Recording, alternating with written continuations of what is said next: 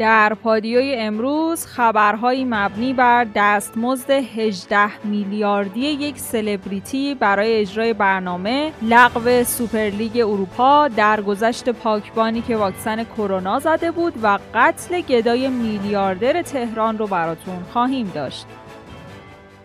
همراهان پادیو سلام. امروز من زهرا ادیب با خبرهای مهم چهارشنبه یکم اردیبهشت ماه سال 1400 همراه شما هستم. روز سعدی شاعر پرآوازه رو هم تبریک میگم.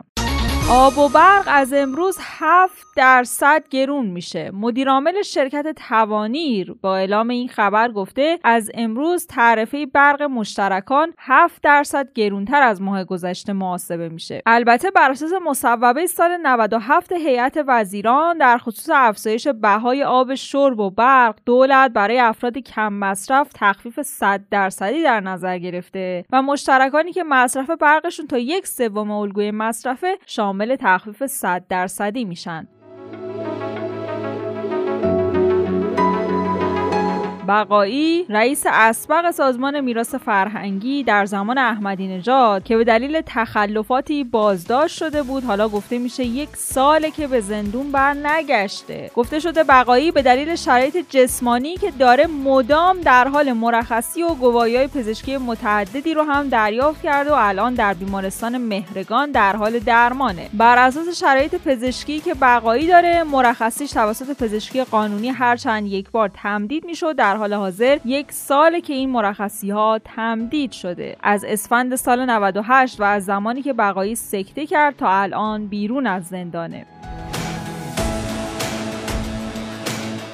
یک گدای میلیاردر توی تهران به قتل رسید. توی تحقیقات میدانی مشخص شده مقتول به نام هاشم پیرمرد گدایی بوده که هر روز صبح از خونش خارج می شده و با گدایی روزگارش رو سر می کرده طبق چیزایی که همسایه ها گفتن این مرد همسر و فرزندی نداشته و فقط یک خواهر داره که شهرستانه. مشخص شده پیرمرد پولهایی رو که از راه گدایی به دست می آورده یا داخل کمدش نگه می داشته یا به حسابای بانکیش واریز می کرده فیشای بانکی واریز و برداشت هم گویای این موضوعه. توی بازرسی خونه دفترچه بانکی به دست اومده که مبلغ 220 میلیون تومن پول توی اون حساب وجود داشته و تاریخ داخل دفترچه هم نشون می‌داده که پول از سالها قبل توی این حساب بوده. طبق تحقیقات مشخص شده از خونه این پیرمرد پول وسایل با ارزش مثل طلا و دلار و اسناد و مدارک بانکی سرقت شده. ولی میزان این سرقت با توجه به اینکه مقتول تنها زندگی می‌کرده مشخص نیست. بازپرس دستور بازبینی دوربین های مداربسته اطراف خونه گدای ثروتمند همچنین دستور تحقیقات از همسایه ها و اقوام مقتول و بررسی حساب های بانکی رو صادر کرده.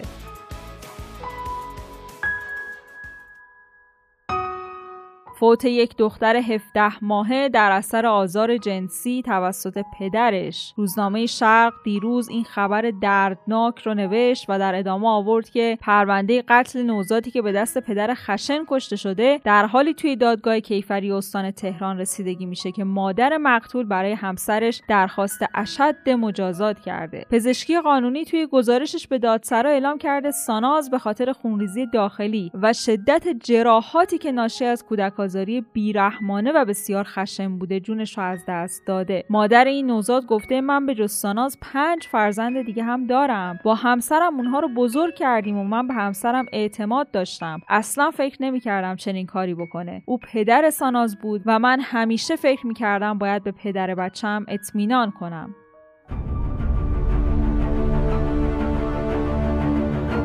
بعضی دستمزدا دیگه نجومی نمیشه بهش بگی. باید بگی اتمی. در حالی که بخشی از مردم توی غم نانن و به خاطر تردد با مترو و اتوبوس کرونا می‌گیرن و در به در دنبال اینن که یه قلم از مواد اصلی مصرفی زندگیشون رو ارزونتر بخرن. از یه طرف دیگه خبر دستمزد 18 میلیاردی محمد رضا گلزار برای اجرای برنامه اینترنتی به گوش می‌رسه. حتی سلطان دستمزد هم از این رقم کم میاره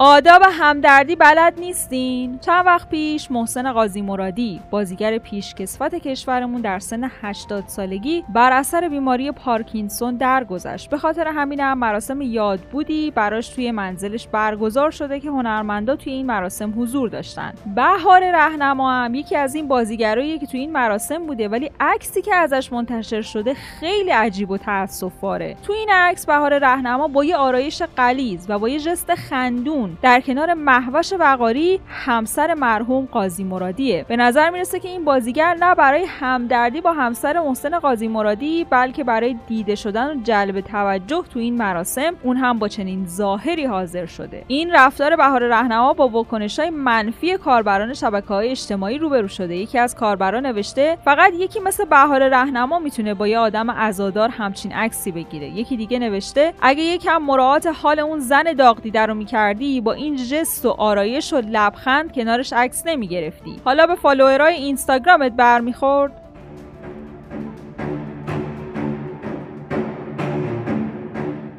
یکی دیگه از نشست های کمیسیون مشترک برجام دیروز تموم شد. توی این نشست کشورهای مشارکت کننده در برجام توافق کردند. علاوه بر دو گروه کارشناسی فعلی که دارن هفته آینده یک گروه کارشناسی سوم هم برای گفتگو در خصوص ترتیبات عملی مورد نیاز برای اجرا شدن لغو تحریم ها و بعدم بازگشت آمریکا به برجام ایجاد بشه. سوپرلیگ اروپا کلا لغو شد. هر شش باشگاه انگلیسی حاضر در سوپرلیگ به صورت رسمی و با انتشار بیانیه‌ای پشیمونی خودشون رو از این تصمیم اعلام کردن و از حضور توی این مسابقات انصراف دادن. تیمایی که توی سوپرلیگ اروپا باقی مونده بودن هم یه بیانیه دیگه دادن و گفتن انصراف تیمای انگلیسی به خاطر فشارهای خارجی بوریس جانسون نخست وزیر انگلیس بوده و سوپرلیگ رو برای بازنگری به حالت تعلیق درآوردن. کمیته هماهنگی سوپرلیگ اروپا هم اعلام کرده. ما اطمینان داریم که فوتبال کنونی اروپا نیاز به تغییر داره. پیشنهاد برگزاری سوپرلیگ رو به همین خاطر دادیم. ویروس کرونا باعث شد که باشگاه ها از نظر مالی متحمل زیان زیادی بشن و باید راهی پیدا می‌شد.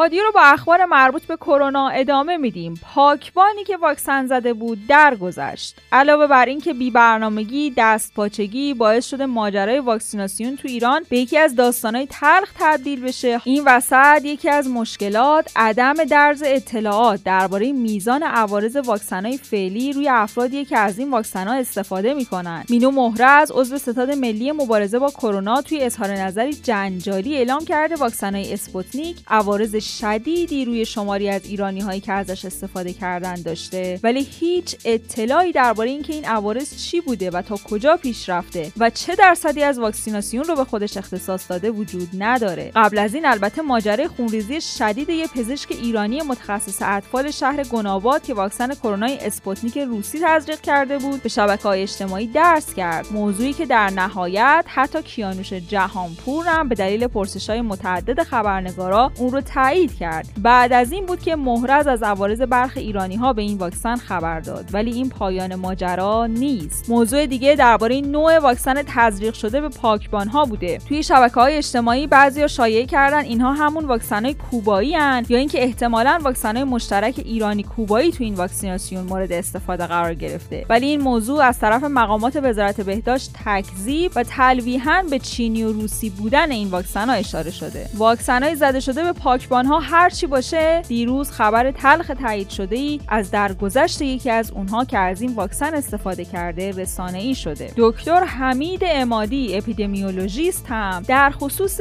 میزان تاثیرپذیری واکسن های سینوفارم چینی به پادیو گفت اون واکسنی که چین گفته مسئولیت نداره سینووکه. این واکسنی که الان ایران وارد کرده سینوفارم.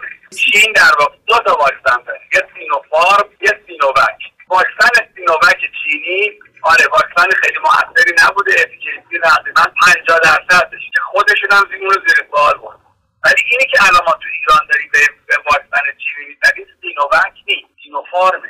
سینوفارم واکسن خوبی و تقریبا میشه گفت همه واکسن دنیا گرونتر هم. واکسنی هم که در واقع شرکت برکت در واقع داره تولید می‌کنه کمابیش تقریبا همین شبیه واکسن سینوفارم ما در مورد سینوفارم صحبت نیست سینووکه که واکسن موثر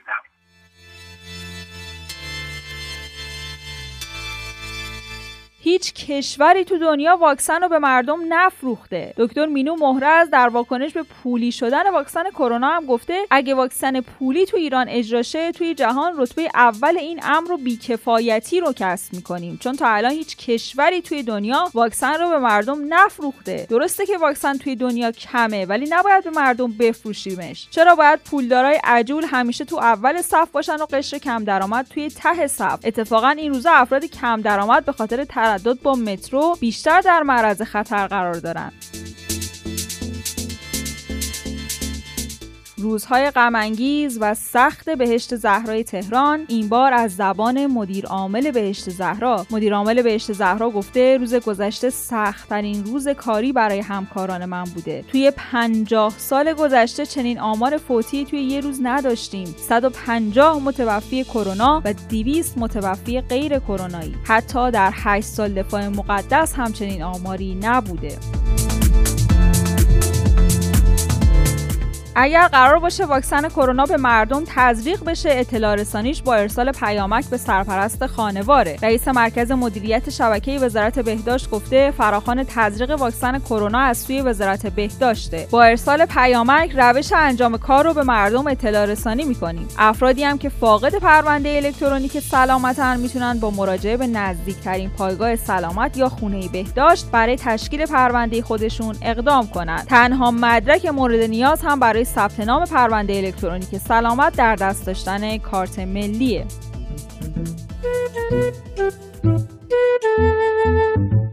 بریم سراغ طنزهایی که کاربران در شبکه های اجتماعی نوشتن. کاپیتان گفته یه جوری از تموم نشدن فروردین مینالیدین. انگار بعدش قرار برف و بارون بیاد. عرق سوز is coming حالا هر جور صلاح می‌دونید. سیمکاف نوشته نماینده ایران در چهار به علاوه یک گفته نمی‌تونیم حرفمون رو مستقیم به آمریکا بزنیم. خب می‌خواین توی ناشناس براشون آهنگ بفرستین؟ پینادو هم گفته قیمت عسل یه جوری شده که اگه از این گل به اون گل بگردی و شهد جمع کنی ارزون تر در میاد.